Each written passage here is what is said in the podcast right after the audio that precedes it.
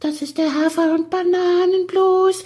Das ist das, was jedes Pferd haben muss. Hallo, hier ist der Pferdepodcast, unterstützt von Jutta, der kostenlosen App für Reiter und Ställe. Jenny, wenn man dich in jungen Jahren nach einem Traumberuf gefragt hätte, was hättest du denn dann gesagt? Millionär. Das ist ja kein Beruf. Stuntfrau bei Bibi und Tina. Jetzt sag doch mal. Coole Idee. In so Pferdefilmen Stuntfrau. Als ich jung war, gab's, glaube ich, Bibi und Tina noch gar nicht. Oder? Bille und Zottel. Stuntfrau bei Wendy, sowas. Im, Oder so, genau. Aber da falle ich vom Pferd, ne? ja, da fällt man vom Pferd. Also das ist der Sinn, dass man quasi jemanden dubelt, der vom Pferd fällt und aber der Schauspieler fällt nicht vom Pferd oder die Schauspielerin, sondern man selbst. Dann bin ich lieber die Schauspielerin. Okay. Wir haben in dieser Sendung die Stuntfrau. Ohne Scheiß. Kommt gleich. Ah, dann kann ich ja Bibi sein. Ja, du kannst Bibi sein, die Stuntfrau haben wir in der Sendung. Julia Tut aus der Schweiz hat ein Buch geschrieben über einhändiges Reiten und ich habe auf ihrer Website geguckt bei der Vorbereitung der Sendung, sie sei auch Stuntfrau. Habe ich gleich mal nachgefragt. Stuntfrau, hallo? Ja, ja, hat sie gemacht. Wahnsinn. Ja, es wird spannend, diese Sendung. Aber wir legen, glaube ich, erstmal los mit unserem Money, oder? Der ist der Stuntman, der Orchestermusiker in der Pferdepodcast-Szene und spielt jetzt unsere Hymne. Du musst jetzt sagen, los geht's. Los geht's.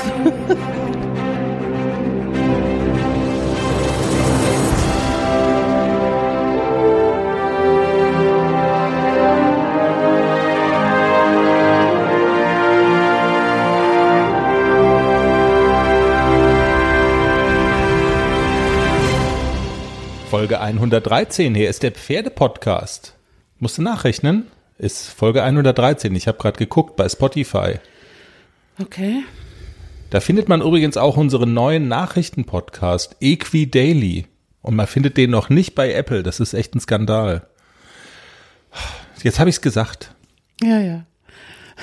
Ja, hörst du den schon regelmäßig? Equi Daily. Natürlich, Es ja, gibt ja. zwei Folgen davon. Ah, zwei schon. Ja, Ups. News, News aus dem Reitsport. Da muss ich die zweite noch anhören. Das geht rappi-zappi. Immer nur fünf Minuten, zack, zack, zack. Wichtige Nachrichten aus dem Reitsport. Wir werden jetzt ein Pferdepodcast Imperium. Ein, ein Pferdepodcast-Konzern, verstehst du? oh ja, Ja. toll. Es gibt die lange Sendung, immer montags und zweimal die Woche mindestens gibt's Equi Daily. Du bist der Geilste. Ja, mit äh, Themen in dieser Sendung. Also jetzt in der aktuellen, lass mich überlegen, ähm, US-Dressurlegende Brantina musste im Alter von 30 Jahren eingeschläfert werden. Das erste Dressur-Weltmeisterpferd der USA. Dann ähm, der US-Springreiter Coker, der zehn Jahre gesperrt worden ist, weil er Pferde während Prüfungen mit ähm, Elektroschocks durch die Sporen. Also der hatte quasi der, war der Körper verdrahtet, hatte so ein Gerät in der Hand und über die Sporen hat er die Pferde dann mit Elektroschocks traktiert. Was für ein Arsch. Was ein Arschloch. Alles in der Equidaily ist, also Hörempfehlung. Oh, okay. Ist cool. Und die Forderung der FN, endlich wieder Turniere zuzulassen, auch für Amateure. Was sagst du dazu? Ich wäre begeistert. Können wir ja gleich auch noch ausführlicher besprechen. Bist du einverstanden? Ja. Was soll ich auch machen? Du bist der Boss. Ja, jetzt bist du hier verhaftet. Du für bist jetzt der CEO des Pferdepodcasts. so, so ist es. Jenny, was sind denn jetzt die Themen in unserer schönen Sendung? Keine Ähm, Ahnung, du bist der Chef. Genau. Wir sprechen über deine Schrecksekunde beim ersten Ausritt seit langem mal wieder mit Klecks im Wald. Wir sprechen darüber, was du sonst noch so gemacht hast mit ACDC und Klecks in der Reithalle. Wir fragen, ob das kleine Fohlen den Namen Croissant de Lune denn nun schon hat oder nicht. Wir sprechen mit Julia Tut, der Stuntfrau, einhändiges Reiten. Was du von einhändigem Reiten hältst, ob du das schon mal ausprobiert hast, ob du das kannst. Und tja, was ist sonst noch so? Was uns sonst noch so vor die Flinte kommt? Wollen wir loslegen? Sie gähnt. Top motiviert. Wahnsinn. Entschuldigung, das ist nur der Sauerstoffmangel hier im Studio. Weißt du, wie du im Moment aussiehst? Das wollen die Hörer nicht wissen. Ja, genau. ich sag's dir jetzt mal, und ich hoffe, dass es akustisch nicht so wird, aber wir verschicken doch zu Weihnachten immer ein Video ähm, mit so Weihnachtsgrüßen, wo dann, und das ist da, da ist so eine Puppe mit so Zottelhaaren, die so ungefähr so aussehen wie deine. Und da heißt dann, sag doch mal, fröhliche Weihnachten. Und dann sagt die Puppe, meine fröhliche Weihnachten. Ja, und kriegt die Zähne nicht auseinander. So sehe ich aus. Ja. Zottelige Haare, sagst du. Ja. Gut jetzt. Wir legen los. Du hast gerade gesagt, wir haben eine Stelle nochmal aufnehmen müssen, weil ich gesagt habe, wir reden über deinen, hab ich, was habe ich gesagt? Beinahe Unfall Ja, dann habe ich gesagt, das war ja nicht so dramatisch. mit Klecks im Wald. Ich habe quasi, die ganze Sendung ist quasi darum aufgebaut, um das, was dir mit Klecks im Wald passiert ist, weil, glaube ich, viele schlimm. davon profitieren können. Jetzt erzähl mal. Der Reihe nach. Klecks, du hast ihn eingepackt. Den kleinen, nervösen Tänzer. Ja, er war ja jetzt schon lange nicht mehr im Gelände, seit wir umgezogen sind. Und auch der Winter, es war dann glatt und so. Ich weiß nicht, wie viele Monate. Fast ein halbes Jahr war er nicht mehr draußen. Und jetzt ist das Wetter schön, mein Hänger ist da. Also habe ich gesagt, jetzt fahre ich mal wieder in den Wald. Und der war auch recht brav beim Fahren und so. Er muss sich noch ein bisschen an den neuen Hänger gewöhnen. Da bollert er manchmal noch so ein bisschen rum. Aber er war brav beim Satteln und so, er war so ein bisschen aufgeregt und ich gehe ja immer das erste Stück zu Fuß, berghoch. Dieses Mal musste ich ein bisschen länger gehen, bis ich das Gefühl hatte, ich kann jetzt endlich mal aufsteigen. Er war sehr an, er hat nach jedem Geräusch, so kenne ich ihn gar nicht, dass er da so schreckhaft ist. Aber er hat sich dann irgendwann auch so ein bisschen eingekriegt, dann konnte ich aufsteigen. Und es hat so, ich saß glaube ich so zwei Minuten drauf und dann kam ein Reh quer über unseren Weg, den einen Berg runter, auf der anderen Seite wieder hoch. Das hat mächtig Krach gemacht und Klecks war wie erstarrt. Und ich weiß ja, was passiert, wenn er erst so erstarrt, dann dreht er sich auf dem Arsch rum und will nur weg. Das hat er auch gemacht. So war's, okay. So, ja. Also rascheln unter Holz, richtig. Das Reh konnte man auch sehen. Also er Ja, hat's auch man hat auf gesehen. dem Weg, hat man es dann gesehen, aber Klecks fand es so gruselig wie damals diesen Menschen auf dem Damm. Okay, das ist ja schon mal passiert. Genau. Mensch, aber das hattest du erzählt. Für, vielleicht für die, die es noch nicht gehört haben oder verpasst haben. Du bist auf dem, also da bist du wirklich runtergefallen und Nein, ich war Ach, nee. spazieren. Du bist Ja, ja, so- okay. Er war an der Hand. Ja. Aber er ist, mir abgehauen. abgehauen. Genau. Er hat sich so erschrocken, dass ich ihn nicht mehr halten konnte und er ist abgehauen. Und äh, die gleiche Situation war das. Jetzt habe ich aber auch wieder gemerkt, von oben kriege ich ihn besser als von unten. Also ich, er ist ein paar Galoppsprünge den Berg ab. Da läuft ja dann immer so ein Kopfkino vorm Auge entlang, was alles passiert. Oh Gott, oh Gott, wir stürzen den Berg runter, der fällt und keine Ahnung, das sind nur Sekunden, aber ich konnte ihn recht schnell einfangen und gegenlenken und habe ihn wieder umgedreht und wollte dann wieder in diese Richtung reiten. Es hat eine Zeit lang gedauert, bis ich ihn überzeugen konnte, dass das Reh weg ist und nicht irgendwie mit einer Flinte hinterm Busch sitzt und ihn erschießen will. Das, also, was Rehe so machen auch, Was ne, muss Rehe man immer sagen. so machen, genau. Ja. Also er ist dann irgendwann vorbeigegangen. Er war drei Meter groß. Ich, ich hatte so viel Bollen in der Hose. Aber wir haben uns durchgekämpft und sind weitergeritten. Und dann hat er, er kommt dann auch wieder runter. Er regt sich relativ schnell ab. Und ähm, als wir fast oben waren, kam uns ein Auto entgegen, so ein, so ein Waldarbeiter hat da irgendwo Holz aufgeladen mit einem Hänger und klapperte da so den Berg runter. Und da habe ich dann gedacht, okay, rechts neben mir geht's ziemlich steil bergab, links ist das Auto, ich steige lieber mal ab, weil wenn, dann soll er allein den Berg runterfallen ohne mich.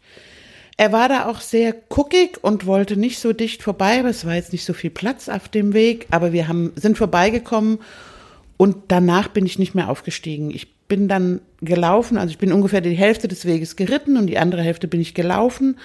Und als wir so kurz vor wieder zu Hause am Hänger waren, hat er sich auch endlich entspannt und ist wirklich normal mit mir gelaufen, so wie ich ihn kenne. Aber er war schon sehr, sehr aufgeregt und das erste Mal war für ihn, er hat, glaube ich, zehn Kilo abgenommen oder so. Okay.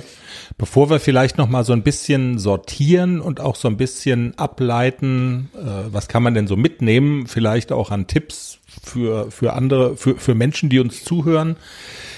Diese Sorge und dieses Kopfkino, das da abläuft in deinem Kopf, okay, der dreht sich jetzt rum, da geht's den Berg runter, der fängt an zu galoppieren, hat er ja auch alles gemacht.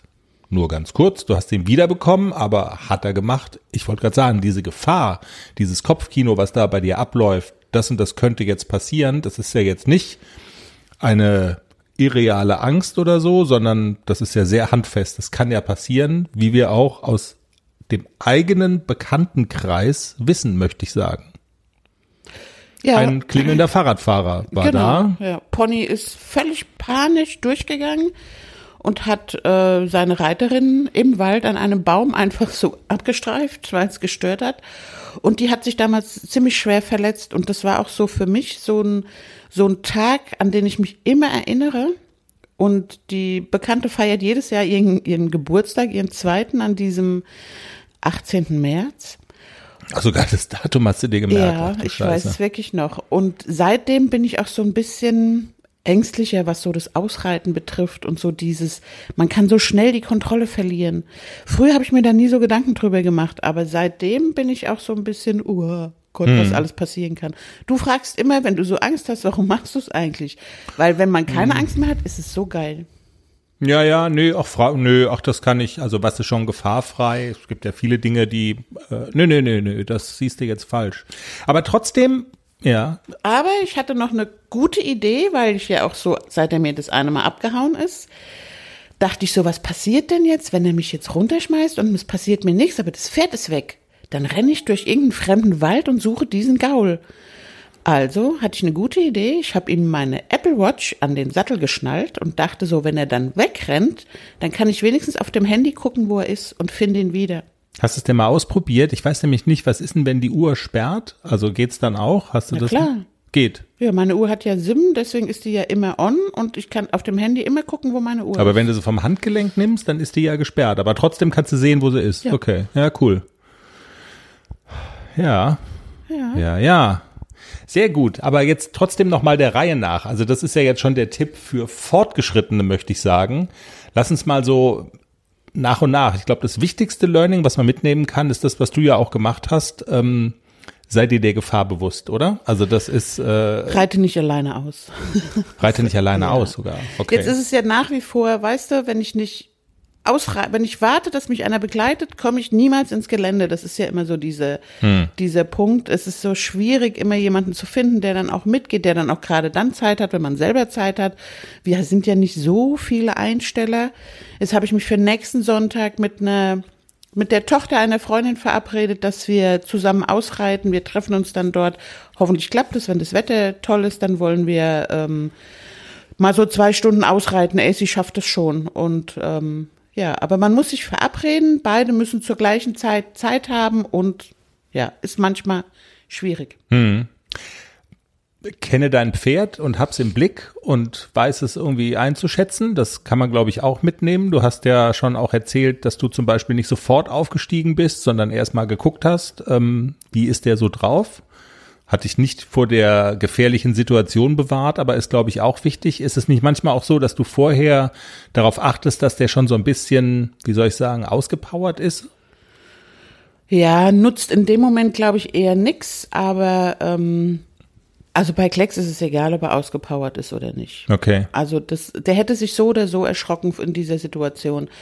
Und mittlerweile kann ich ja beide Ponys ziemlich gut einschätzen und ich weiß auch schon eine Sekunde vorher, was Klecks macht. Anfangs war das ja noch nicht so, aber ich wusste, dass er das macht, weil ich ihn kenne mittlerweile und weiß, wie die Ohren sind, wie er sich anfühlt, wenn er jetzt gleich sagt, also hier, Olle, ich geh mal, gell, du hast es nicht im Griff. Und dann ist er weg. Reiterlich, wie kriegt man ihn denn wieder? Kann man da irgendwas sagen? Äh, Was mache ich reiterlich auf dem Pferd, um ihn dann wiederzukriegen? Ich habe, also ich hätte jetzt wetten können, dass du einfach sagst, ho. ähm, Bei AC würde das sagen, funktionieren. Okay, ho, die Bremse und dann steht er. Ich würde an den Zügeln ziehen. Ist ja wahrscheinlich ganz falsch, oder? Nee, ist genau, genau das habe ich gemacht. Nur an einer Seite, Hals rumziehen, Pony steht. Okay. Aber wirklich durchhalten, ne? Also der will ja dann geradeaus, der will ja galoppieren. Und es muss genug Platz sein, links oder rechts. Und also wenn es halt einen Abhang runtergeht, dann ist doof. Und aber das war eine, eine, eine gute Stelle, um ihn einfach rumzulenken, in eine Wolte lenken. Deswegen habe ich ja auch immer gesagt, im alten Stall, da traue ich mich nicht auszureiten, weil da links und rechts von den Wegen sind immer Gräben. Wo lenke ich das Pferd denn hin, wenn er genau sowas macht? Ja, das war der Punkt, genau. Genau, ich brauche immer so ein bisschen Platz. Also am liebsten ist mir ja so ein Acker nebendran, wo ich dann auch schnell mal in so einen Acker lenken kann. Aber wenn halt links und rechts nicht genug Platz ist, dann ist es doof. Und im Wald ist es ja eigentlich auch doof, weil im Wald stehen häufig, wenn der Wald einigermaßen intakt ist, Bäume in der Gegend und wenn man da dann dagegen dotzt, ähm, das ist das, was der Freundin passiert ist. Ja, ne? aber da ist das Pony ja wirklich also abgegangen und einfach geradeaus durch den Wald und sie konnte gar nicht mehr reagieren. Also ich traue mir schon zu, dass ich da auch reagieren kann. Also Hm. habe ich ja auch gemacht. Aber es gibt ja auch in diesem Wald Stellen, wo der Weg, also wo der, wo das ein normaler Waldweg ist und rechts oder links nebendran geht's halt den Berg runter. Da bin ich dann abgestiegen, weil ich gedacht habe, wenn es mir da passiert, dann kann ich nirgendwo hinlenken. Und da bin ich dann lieber zu Fuß gegangen. Auch ein wichtiges Learning. Ruhig mal absteigen. Wenn man so denkt, okay, Manche können aber im Gelände nicht mehr aufsteigen. Das muss man erst mal vorher üben. ach, das stimmt. Weil eine Au- Aufsteighilfe ist ja nicht, Genau, ne? es gibt muss, ganz viele, die können dann im Gelände, nee, ich kann nicht absteigen, weil dann komme ich nicht mehr hoch. Wie, du kommst nicht mehr hoch? Das muss man üben. Überall aufsteigen können. Das Pferd muss überall stillstehen zum Aufsteigen. Das war das Erste, was ich mit Klecks geübt, geübt habe. Ich müsste, also ich, bei mir wäre es wahrscheinlich weniger das Stillstehen des Pferdes, sondern weil ich so ungelenkig bin, wie bis der Arzt kommt. Ich müsste auf irgendeinen gefällten Baum oder sowas steigen, weißt du? So. Ja, wenn du sowas im, im Wald gibt's sowas ja zuhauf, aber das Pferd muss lernen, da stillzustehen. Ja, ja. Und wenn du mal einen gefällten Baum brauchst, an genau der Stelle, wo du irgendwie gerade aufsteigen willst, dann gibt's ja garantiert da keinen gefällten Baum. Das kommt dann auch noch dazu. Oh Mann, stimmt. Tja. Also, was man auch empfehlen kann, ist ein anderes Hobby. Das muss man auch mal sagen. Ne? Man kann also, auch Tennis spielen. ja, zum Beispiel. Oder joggen gehen oder so. Ja. Da kann man sich aber auch verletzen. Jenny, dein, darüber sprechen wir jetzt nicht. Wir machen ja keinen Jogging-Podcast, sondern wir sind der Pferde-Podcast und ähm, beschäftigen uns auch mit der Frage, was hast du denn jetzt außerdem noch, außer so Harakiri-Aktionen mit Klecks, in der vergangenen Woche mit deinen beiden Pferden gemacht? Reden wir doch mal über den Musterschüler, über ACDC. Wie hat das Programm mit dem Knaben denn so ausgesehen? Gab es irgendwas Besonderes nach dem Trainingswochenende mit Raimund Wille? War wahrscheinlich, es war so das Graubrot wieder angesagt, oder? Reiterlich. Ach nee, Eigentlich gar nicht. Also AC, mit AC habe ich drauf aufgebaut, was wir bei Raimund Wille gemacht haben. So ein bisschen mehr Last aufnehmen auf der Hinterhand. Auch mal so ein bisschen diese Tritte verlängern im Trab mit bisschen mehr Schub aus der Hinterhand, dass er da auch mal immer nur so zwei, drei Trabtritte. Aber man merkt schon den Unterschied, dass er wirklich vorn rauskommt und dass er auch mal so zwei, drei Trabtritte wirklich so Schub gibt. Und ja, daran haben wir gearbeitet. Hat gut geklappt, der Musterschüler. Der Musterschüler. Und mit Klecks, Klecks gab es ja auch viele Anknüpfungspunkte, nachdem er dann zwei Tage nichts zu fressen und zu trinken bekommen hat, wegen seiner Kopflosigkeit im Wald. Aber da hattet ihr ja auch einfach vieles mit äh, erarbeitet mit Raimund Wille zusammen, wo man, glaube ich, dann ganz gut dran anknüpfen kann, oder? Das ist, denke ich, auch so, das ist ja der Sinn von so Lehrgangswochenenden, nicht so ein Ein-Tages-Event draus zu machen, sondern auch zu sagen, okay, ich nehme was mit daraus und lass es dann einfließen ne, in das tägliche Tun. Genau, so habe ich auch gemacht. Und das Training bei Raimund Wille ist ja auch immer sehr nachhaltig. Also man kann das gut nachreiten. Er erklärt es sehr verständlich und man macht es ja auch in der Trainingseinheit und man kann sich das gut behalten. Und auch noch zwei, drei, vier Wochen danach ist es immer noch so drin in mir und ich kann es gut nachreiten. Und bei Klecks ist ja nach wie vor der Fokus wirklich drauf, ähm, dass er nach vorne zieht, die Anlehnung behält und das klappt schon ganz gut. Er ist ja immer noch so ein bisschen wie ein Dieselmotor, also je länger die Einheit geht, je wärmer er ist, desto besser funktioniert es. Aber wir kriegen es, glaube ich, in den Griff, auch mit den vielen Tipps, zum Beispiel von Nicole, die hat ja gesagt, Übergänge, Übergänge, Übergänge. Und so langsam fühlt er sich auch an wie ein Reitpferd. Ich habe ihn mal, ich habe ihn besser vor mir, ich habe ihn besser in der Anlehnung und er schwankt auch nicht mehr so. Also auch da der Tipp von Raimund Wille, der muss einfach hinten Kraft kriegen und die kriegt er halt auch Übergänge, Übergänge, Übergänge und ruhig auch mal nach vorne schicken. Was hältst du denn von dem Tipp, ruhig auch mal eine Runde einhändig reiten? Ja, habe ich ja mit Globus gemacht. Hast du mit Globus gemacht? Stimmt, der war ja auch Western ausgebildet, da spielt das ja eine größere Rolle. Der ließ sich super einhändig reiten. Was sind die Vorteile davon, so aus deiner Sicht? Du kannst in der anderen Hand ein Glas Sekt halten. ja, genau. Es hat ganz viele Vorteile und wir reden ja gleich darüber mit Julia Tut ähm, aus der Schweiz, Reitlehrerin. Wirklich ein sehr spannendes Gespräch, aber ähm, bevor wir darauf kommen, will ich noch ganz kurz wissen, da haben wir jetzt schon, glaube ich, seit zwei Folgen nicht mehr drüber gesprochen. Was ist mit eurem Projekt? Wir gründen eine Pferde-WG eine Dreier, wir machen den großen Dreier-Laufstall ACDC Klecks und der, das spanische Moped Alvaro, der Boxennachbar, kommt noch mit dazu. Was gibt's Neues? Ich höre nur immer, dass ihr irgendwas noch bauen müsst. Genau.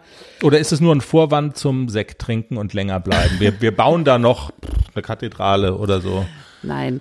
Das Problem ist ja, dass Alvaro ähm, so, so ein bisschen der Türsteher ist. Und äh, wenn er in, bei Klecks und AC ist, dann lässt er die beiden nicht mehr in die Box. Mhm. Und das ist, das geht überhaupt nicht, weil ähm, gerade wenn die Sonne so scheint, AC mag tagsüber nicht rausgehen, das ist kein Sonnenpferd. Und wenn Alvaro dann da steht und sagt, du bleibst aber trotzdem draußen, dann ist das, glaube ich, schon doof. Also wir bauen noch einen ja irgendwie so einen Schattenplatzunterstand, dass jedes Pferd sich auch unterstellen kann, Schutz vor Regen oder Schutz vor Sonne, weil ansonsten ist es sehr unfair und Alvaro verteidigt die Box schon sehr vehement. Okay. Und deswegen können wir das im Moment leider nicht machen. Und wir warten jetzt, bis auch die Koppelsaison losgeht, dass wir viel Platz haben. Und dann bauen wir noch einen Schattenunterstand und dann sagen wir, alles klar, jetzt go. Alles klar. Aber ihr habt noch nicht angefangen mit dem Bauen. Nein, noch nicht. Naja. Und was baut ihr denn immer, wenn du sagst, wir bauen da noch was? ah, irgendwas. Ein Sektflaschenhaus. Ja, alles klar. Jenny, dann lass uns sprechen über einhändiges Reiten mit Julia Tut, wenn du einverstanden bist. Ja, mach. Dann wollen wir sie reinlassen. Hallo Frau Tut, schön, dass Sie Zeit für uns haben heute. Ja, guten Tag auch, danke. Frau Tut, wir sprechen ja heute über das Thema Reiten mit einer Hand. Sie haben ein Buch darüber geschrieben, auch vielleicht für die Menschen, die Sie noch nicht kennen und die Ihr Buch auch nicht kennen, so in wenigen Worten, mit wem haben wir es denn eigentlich zu tun? Wer sind Sie und was machen Sie? Und dass Sie aus der Schweiz kommen, das haben wir ja schon gelernt gerade. Genau.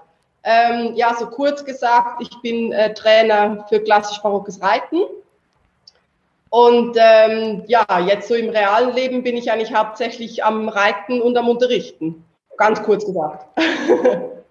Auf Ihrer Homepage habe ich noch gelesen, das Stichwort, dass Sie auch eine Stuntfrau sind. Ja, also ich sage mal, ich würde jetzt eher sagen, ich war Stuntfrau. Ich habe halt ähm, ja früher mich viel mit dem historischen Reiten und Fechten beschäftigt und bin so ein bisschen, sage ich mal, oft freiwillig und unfreiwillig vom Pferd gefallen ähm, und kam halt dadurch dann auch so ein bisschen in die Stuntreiterei rein. Habe dann mal ähm, ein Jahr lang ähm, als Stuntfrau auch als Double gearbeitet. Äh, witzigerweise für diese ganzen Mädchenfilme, weil ich sehr klein und zierlich bin. Eigentlich mich hervorragend, um Kinder zu dubeln. Genau, aber das ist jetzt so ein bisschen, äh, ich sag mal, ich werde auch nicht mehr jünger und äh, das ist jetzt, ich sag mal, in der Schweiz gibt es diese Szene auch eigentlich gar nicht. In welchem Film haben wir sie denn schon gesehen und wussten gar nicht, dass wir sie gesehen haben? also das war, also der erste Film war Wendy. Äh, mhm. Also nur, nur im ersten Wendy-Film, was sehr lustig ist, ist die Leute, die mich kennen, die, die wissen genau, wann ich reite. Also weil man das einfach an den Bewegungen irgendwie trotzdem absehen kann, obwohl das Gesicht natürlich nie gefilmt worden ist, weil ich natürlich auch da schon viel älter war. Und dann war ich noch mal ganz kurz in Bibi und Tina, wobei ich ganz ehrlich gestehen muss, dass ich damals gar nicht wusste, was das ist. Das war einfach so, äh, Julia, du musst morgen da und da sein, nimm bitte das und das Pferd mit. Äh, Notfallmäßig äh, so. Das äh, äh, war auch sehr lustig, weil das war mit einem Vollblut-Araber, der war auch noch nie am Dreh. Und äh, ich hätte mit dem Pferd Schritt reiten sollen und musste mit einer Drohne reiten, der kannte die Drohne nicht. Und ähm, ich habe mich dann mit Piaf Passageübergang gerettet, dass er überhaupt da geblieben ist. Und er hatte einfach das Glück, dass man das von oben gar nicht sehen konnte. Von oben sah es halt aus, als ob das Pferd Schritt geht. okay. Und dann äh, war, noch, äh, war ich noch bei Rock My Heart. Ähm, den kennt man, glaube ich, gar nicht so unbedingt. Das ist nicht so bekannt. Sehr schön. Frau Tut, wir schweifen gerade ab, wobei das ein, also das ist äh, wirklich total spannend, aber wir wollten ja eigentlich sprechen über das Thema einhändiges Reiten. Sie haben ähm, ein Buch geschrieben, das heißt auch so, also es weist schon in diese Richtung, mit einer Hand heißt das. Erklären Sie doch mal, wie kommt man denn auf die Idee, als, als Reitlehrerin sich mit diesem ja doch auch recht speziellen Thema auseinanderzusetzen und sogar ein ganzes Buch drüber zu schreiben? Ja, wie kam das? Also im Prinzip, wie gesagt, ich habe als äh, relativ junge Frau meine Trainerlaufbahn, äh, bin ich so ein bisschen auf die Barockreiterei gekommen, habe danach mit diesem klassisch-barocken ähm, Trainerschein weitergemacht, die äh, beim äh, Bundesverband für klassisch-barocke Reiterei in Deutschland, die man da absolvieren kann. Das ist auch unter der FN, das sind also wirklich anerkannte Trainerscheine. Und in der Barockreiterei ist natürlich das einhändige Reiten noch viel mehr vertreten weil mhm. es äh, noch viel mehr mit der Gebrauchsreiterei zusammenhängt. Und das ist eigentlich ja. das Stichwort. In der Gebrauchsreiterei hat man, braucht man ein oder sogar zwei Hände frei zum Arbeiten. Und ich kam dann halt über die Barockreiterei ähm, zum oder mit damit zum Fechten und habe mich dann irgendwie angefangen zu interessieren für diese Symbiose von Reiter und Pferd. Also wie kann ich mit Waffe reiten? Und kam dann relativ, eigentlich durch totale Zufälle in der Verwandtschaft. Äh, ich war ja in, in Deutschland ähm, immer wieder in, im Praktikum und Weiterbildung bei historischen Reitern, kam zurück in die Schweiz und kam dann auf die sogenannte HEMA-Szene, das heißt äh, äh, Historical European Martial Art, also quasi historisches europäisches äh, Fechten. Mhm. Und das ist eine Szene, die so in den 90er Jahren begonnen hat, die historischen Kampfquellen von der europäischen Kampfkultur zu rekonstruieren. Und dann war es irgendwie naheliegend, dass man das ja eigentlich auf dem Pferd macht.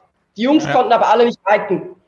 Und irgendwie, äh, dann bin ich nach Hamburg ausgewandert und dann hieß es hier, Julia, du kannst reiten, mach mal das. Also kannst du bitte mal das Buchkorrektur lesen, äh, kannst du bitte die und die Techniken ähm, rekonstruieren. Und ich war, das war für mich totales Neuland, aber auch mega faszinierend. Mhm. Und dann war ich einfach gezwungen, einhändig zu reiten, weil mit dem Schwert kannst du halt nicht mit beiden Händen reiten, geht halt nicht. Dann habe ich einfach festgestellt, dass meine Pferde viel ähm, besser am Sitz sind, dass sie total happy sind damit, dass ich gezwungen bin, viel besser reiten zu lernen und äh, genauer reiten zu lernen und eben nicht handorientiert reiten zu lernen und habe dann einfach mehr und mehr die Qualität erkannt, die eben für das Pferd äh, dann da ist. Und dann habe ich mein beim Trainer B ähm, habe ich meine Arbeit über das einhändige Reiten geschrieben und die war nicht so schlecht. Äh, ich habe eine Eins bekommen und dann war das irgendwie naheliegend irgendwann. Ja. Irgendwann war das einfach klar. Aber wir kommen jetzt dann auch dahin, weil ich sag mal so, das, äh, was Sie erzählt haben, barockes Reiten, dann die Geschichte mit Arbeiten und Kämpfen auf dem Pferd, Fechten und so weiter, das ist total faszinierend, aber auch sehr speziell in dem Sinne, dass es nicht sonderlich weit verbreitet ist, aber trotzdem, Sie haben ja eben gerade schon so Stichworte genannt. Sie haben auf einmal gemerkt, dass Sie auch reiterlich, mal unabhängig von dem, was sie auf dem Pferd da veranstalten, sondern auch reiterlich wirklich besser werden. Und es ist ja auch so ein bisschen ihr Plädoyer, oder? Einhändiges Reiten sollte generell eine größere Rolle spielen im Training von Reiterinnen und Reiter, vielleicht sogar auch in Wettkämpfen wieder. Was hat man konkret davon, sage ich jetzt mal, als Reiterin und Reiter, wenn man das so ein bisschen ja praktiziert und macht? Also ich denke, man muss wie, wie, so ein bisschen unterscheiden, was hat das Pferd davon, was hat der Reiter davon. Mhm. Wenn ich jetzt, äh, wenn ich jetzt als Trainer ein Pferd ausbilde, und das ist bei mir, ich versuche das immer so im Fokus zu halten, mit dem Ziel, dass das Pferd irgendwann einhändig gehen soll, dann muss ich schon in der Grundausbildung ganz klar haben, dass das Pferd auf die Gewichts- und Schenkelhilfen hören muss. Also sprich, das, dann geht das halt nicht, dass ich einfach am Zügel reiß und das Pferd versucht zu wenden. Das geht ja eh nicht, wie wir alle ja. wissen. Aber dann ist mir das noch klarer. Was ich in dem Zusammenhang ganz kurz einwerfen möchte, was sehr spannend ist, ähm, in der Quelle von Federico Grisone, das ist ein italienischer Reitmeister, der so ein bisschen als Vater der Reitkunst in der Zeit von der Renaissance, die griechische Mythologie, Wiederauflebung und so weiter, äh, gelebt hat und gewirkt hat der beschreibt, wie man dem jungen Pferd das Wenden beibringt. Und bei mhm. ihm ist es wahnsinnig wichtig, dass man beim Wenden klar hat, dass die äußeren Hilfen, also sprich, wenn das Pferd nicht mitkommt, nicht das Ziehen am inneren Zügel, sondern außen mehr Druck machen. Also wenn man es simpel erklären möchte, wie reitet der Indianer mit Handklatsch rechts und links. Wenn er nach links möchte, macht er Handklatsch rechts, dass das Pferd da ausweicht.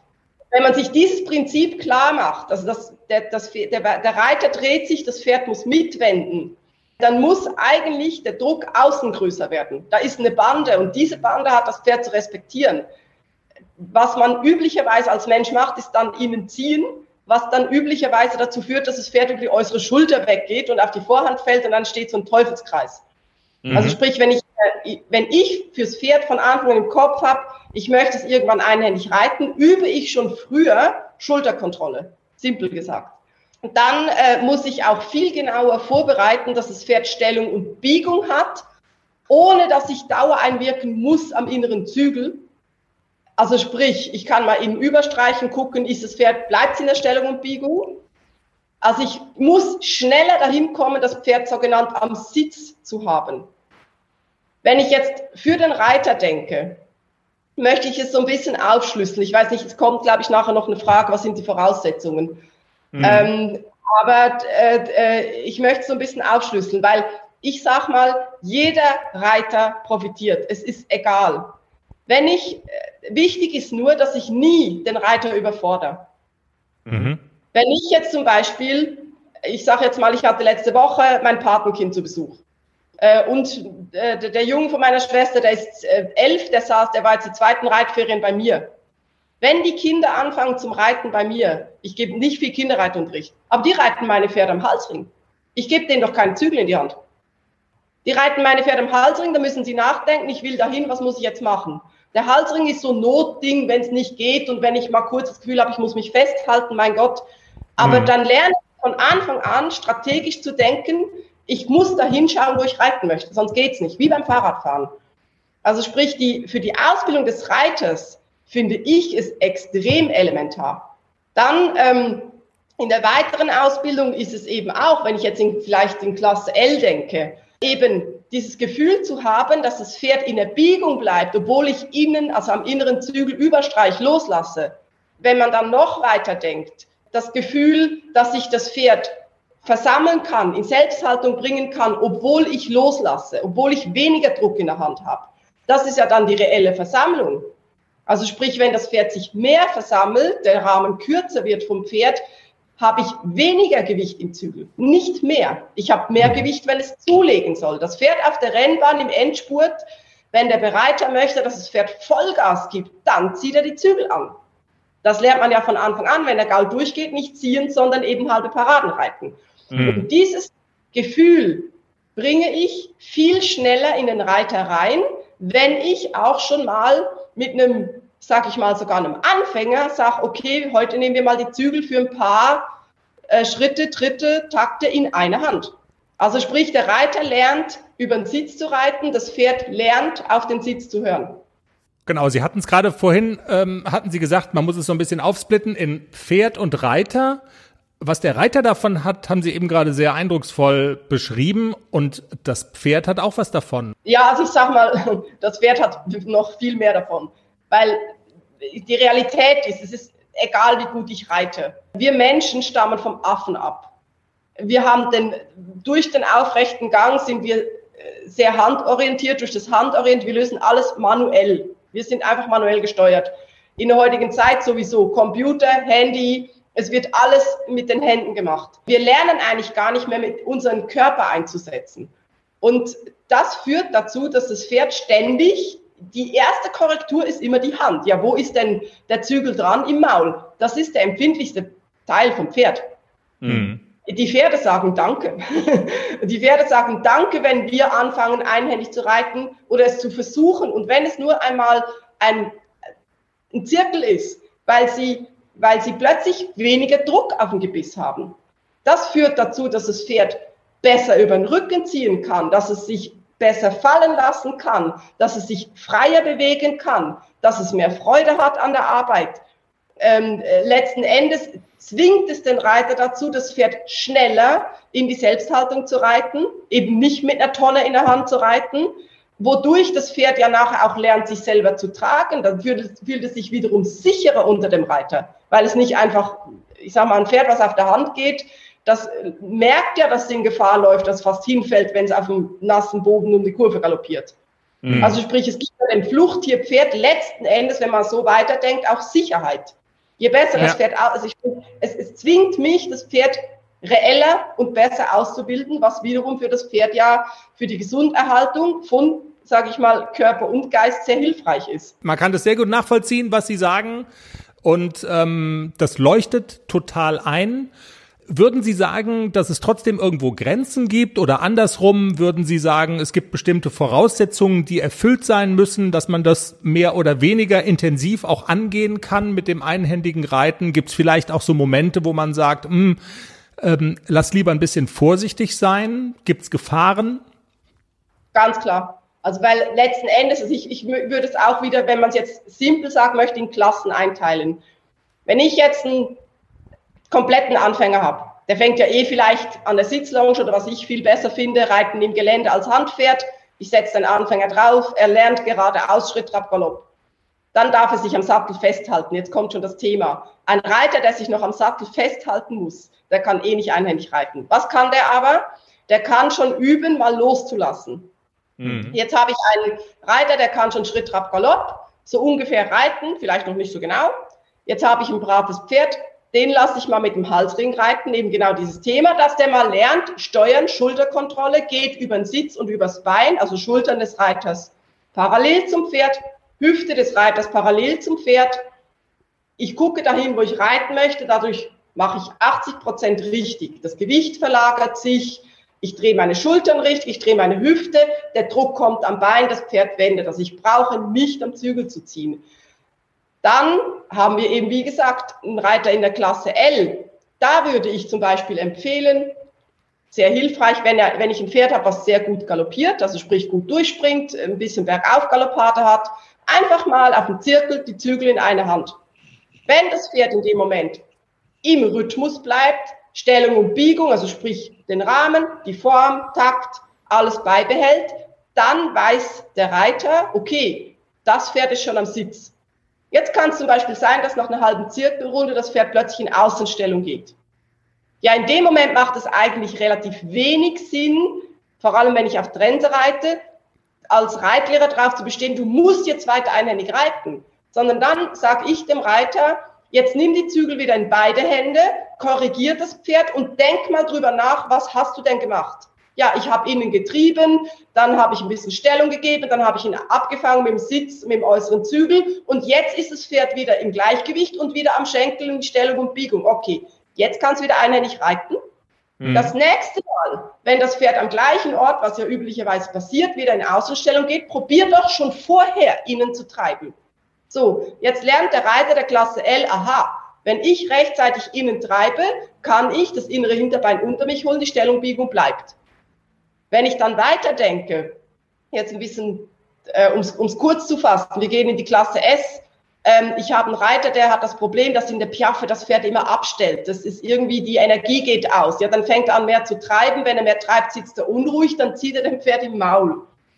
Ja, dann lasse ich ihn die Zügel in eine Hand nehmen, weil er stiller sitzen kann und automatisch weicher wird in der Hand und dadurch auch seine treibende Hilfe besser durchkommt. Also mhm. sprich, mhm. Reiter kann davon profitieren, aber ich muss natürlich als Trainer wissen, wann ich wie viel, also welche Lektion, ähm, in welcher Ausführung und vor allem auch in welcher Dauer.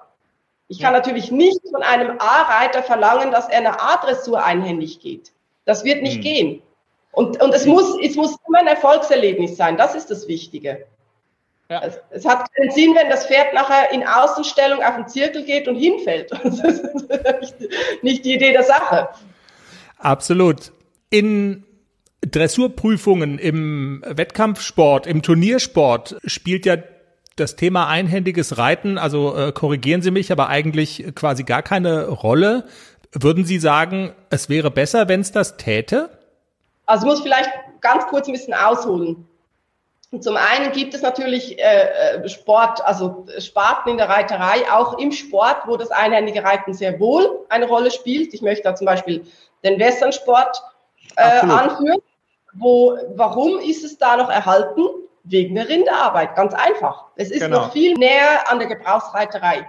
Und ähm, jetzt in der neueren Zeit, fängt in den 90er Jahren auch an, interessanterweise, das Working Equitation ist ja jetzt ein wahnsinnig im Kommen, würde ich behaupten, in den letzten Jahren, ist immer mehr Trend, ist immer bekannter, ist ja auch eben jetzt halt unsere europäische Variante der Gebrauchsreiterei, die jetzt eben auch als Turniersport ähm, gepflegt wird.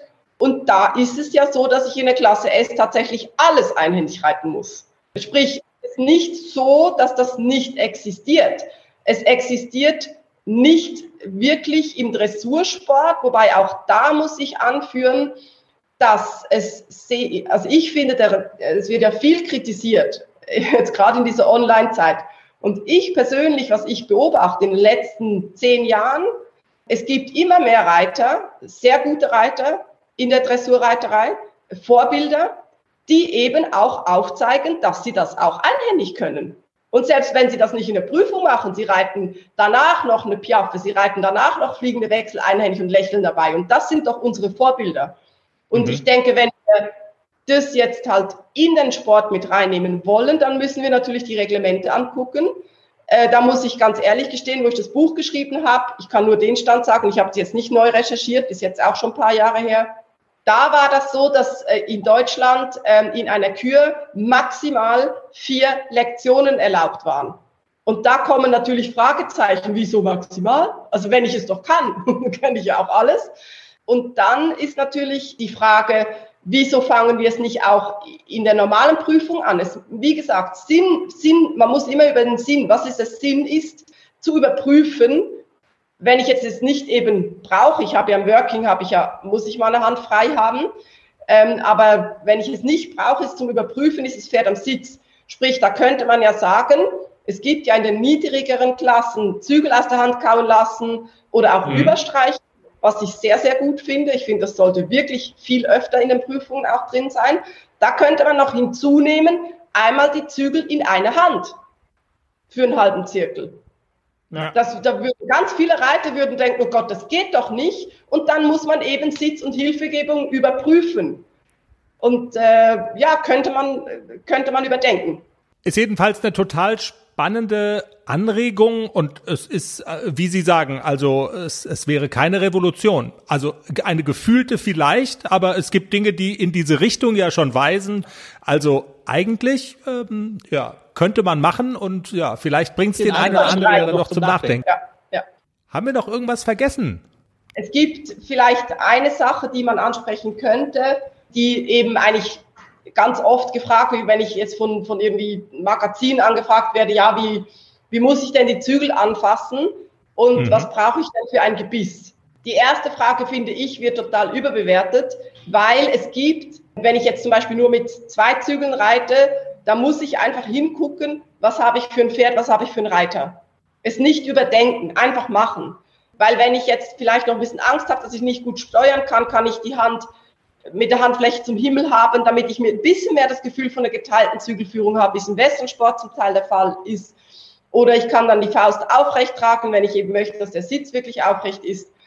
Wenn ich dann mit vier Zügeln reite, ist es natürlich komplexer. Das kann man so in einem sprachlichen Interview ein bisschen schlecht erklären.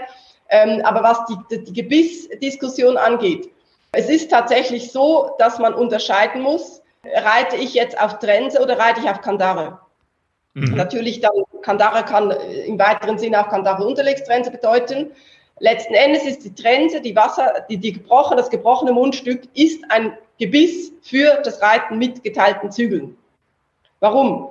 Weil durch das Gebrochene wirke ich, wenn ich mit einem Zügel einwirke, mit einem Zügel ein und der andere sollte nicht so berührt sein davon. Deswegen ja. ist es für die Jungpferdeausbildung oder für die Basisausbildung, egal wie alt das Pferd ist, von hoher Bedeutung, weil ich dadurch eben die Stellung und Biegung im Zusammenhang mit den anderen Hilfen entwickeln kann. Sobald ich auf Kandare reite, die Kandare ist ein Gebiss, was, wenn das Pferd das Gebiss verstanden hat und der Reiter weiß, wie man es anwendet, auch im Zusammenspiel mit den anderen Hilfen wohlgemerkt, bewirkt die Kandare, dass das Pferd im Genick nachgibt und wenn der Reiter intelligent genug ist und dann auch nachgibt, den Hals lang machen kann. Also mhm. die Kandare ist nicht, wie man immer denkt, ein Gebiss, um das Pferd eng einzustellen, sondern die Kandare kann den Hals lang machen, was dann wiederum bewirkt, dass das Pferd den Rücken aufmacht und dann korrekt im Zusammenspiel mit den halben Paraden bewirken kann, dass das Pferd sich versammelt, also im Becken abkippt, Halsfundament aufrichtet. So, ja. die Kandare kann nicht stellen oder nur bedingt. Das bedeutet, dass wenn ein Pferd noch nicht sich stellen und biegen kann, sollte ich auf keinen Fall mit Kandare reiten. Das ist überhaupt nicht sinnvoll weil dann wird das Pferd eben eng. Mhm. Genau so, wenn ein Pferd schon weiter ausgebildet ist und vielleicht eher ein schwerer Typ, sage ich mal, ein bisschen mehr Kaltblüter drin, massiges Pferd, ist oftmals eine Wassertrense überhaupt nicht hilfreich für das Pferd. Weil wenn ich dann einhändig reiten will, mit, ist es schwierig, ich kann ja dann nicht geteilt einwirken, dann hat das Pferd rechts und links Druck und fängt an, sich auf die Hand zu packen oder über den Zügel zu gehen. Das ist ja nicht, das, das ist ja nicht zielführend. Ja. Das bedeutet, ich muss quasi verstehen, die, die Wassertrense, die Trense ist üblicherweise natürlich wohlgemerkt im Zusammenhang mit Blick auf Exterieur und Ausbildungsstand, Bewegung vom Pferd, ist die Trense eher geeignet für ein kurzzeitiges Zügel in eine Hand fassen, während die Kandare dazu geeignet ist, einhändig zu reiten, aber auch nicht geeignet ist, mit geteilten Zügeln zu reiten. Weil wenn ich hm. mit einer Kandare einseitig einwirke, verkantet sich die Kandare im Maul. Das kennt ja. jeder, der anfängt auf Kandare zu reiten. Er kommt plötzlich nicht mehr auf die Kurve, um die Kurve, weil er nicht außen hinreichend mitgeht in die Bewegung. Also sprich, das ist vielleicht ein wichtiges Thema oder ich denke eine, eine Frage, die eben sehr häufig dann in der Praxis auftaucht. Absolut, ich würde ja. einfach anraten, immer einen erfahrenen Trainer zu Hilfe nehmen. Nicht alleine ausprobieren, sondern mhm. überprüfen lassen, was man da tut. Okay, nee, aber finde ich toll, ähm, ist noch ein wichtiger Hinweis zum, zum Schluss und vor allen Dingen, es macht auch so ein bisschen deutlich, dass man nicht kopflos vorgehen sollte oder, wie soll ich sagen, leichtsinnig, ach, ich probiere das jetzt mal aus, sondern man sollte sich vorher schon klar machen, was da passiert, ne, und auch, ja, mit welchen Hilfsmitteln man da zum Ziel kommt und äh, was man bleiben lassen sollte. Ja, also was, was jeder ausprobieren kann, ist mal für ein paar Takte Zügel in einer Hand kann nichts passieren. Mhm. Okay. Wenn, es sich, wenn, es, wenn sich das Pferd gut anfühlt, äh, einfach mal Zügel in eine Hand und gucken, wie lange bleibt das Pferd gut. Dann, wenn es dann nicht mehr geht, kann man ja immer wieder umgreifen, das ist ja kein Problem. Julia Tut im Pferdepodcast, die Stuntfrau aus Bibi und Tina. Der Link zu ihrem Buch, den findet ihr natürlich bei uns auf der Homepage www.derpferdepodcast.com. Da findet ihr auch den Hinweis, wie ihr bei Hipposport 11% beim Einkauf von Futter der Eigenmarke sparen könnt. Ausgenommen Einstreu, nämlich mit dem Rabattcode ACDC1. Jenny, haben wir es für diese Woche? Equidaily hören? Schon fertig? Ja, weiß ich nicht. Was hast du denn noch? Gibt's, gibt's noch irgendwelche Botschaften, die du loswerden möchtest? Ich kann noch was loswerden. Heute kriegt Hubert die Liste mit den Namen und er muss aussuchen. Sehr gut. Fohlen heißt. Croissant de Lune. Ist ja unser absoluter Favorite. Wäre unser Favorit, ja. Sehr gut. Wir berichten in der nächsten Woche, was dabei rauskommt, wie Hubert das Ganze sieht. Wir sind gespannt. wir sind, ihr kennt wir Hubert sind sehr gespannt. Genau, ihr, kennt, Hubert nicht. Ihr kennt Hubert nicht und wisst, genau. Äh, ja, wir werden darüber berichten, ob äh, Hubert weiß übrigens gar nicht, dass er berühmt ist. Der weiß, ja, ja. Und was ein Podcast ist und so, fantastisch. Ähm, genau, das nächste Woche, was es auch nächste Woche gibt. Ich bin verabredet mit der Reiterlichen Vereinigung FN zu zwei Telefoninterviews und da geht's um eine Untersuchung, die die FN gemacht hat. Welche Gefahr geht pandemisch eigentlich, Corona-mäßig, von Reithallen aus? Überraschung, ähm, entgegen der Meinung mancher Politiker, die Reithallen mit Sporthallen gleichsetzen, gar keine so große.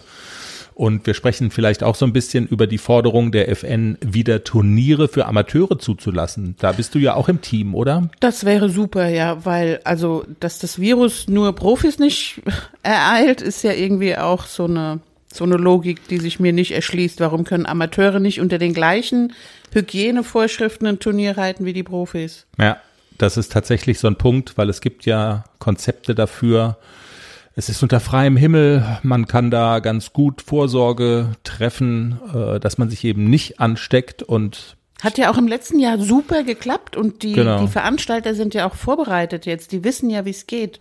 Also lasst sie halt lasst sie reiten. machen. Ja, lasst sie reiten, die Amateure. Ich ja auch. Wir besprechen das mit der Reiterlichen Vereinigung nochmal genau nächste Woche, gibt's dann in der nächsten Folge. Und dann bedanken wir uns fürs Zuhören. Hat Spaß gemacht, war sehr lehrreich. Folgt uns auf der Podcast-Plattform eurer Wahl. Wir sind auf allen wichtigen drauf. Equidaily gibt's auch. Es stand jetzt bei Apple Podcasts noch nicht drauf. Apple hat da irgendwie Entschuldigung. Probleme, meine Güte. Aber gut, sollte in Kürze auch der Fall sein. Und dann sagen wir Tschüss, habt eine pferdige Woche. Macht's gut, hinterlasst Kommentare, gebt uns ein paar Sternchen. Bis denn. Tschüss. Tschüss.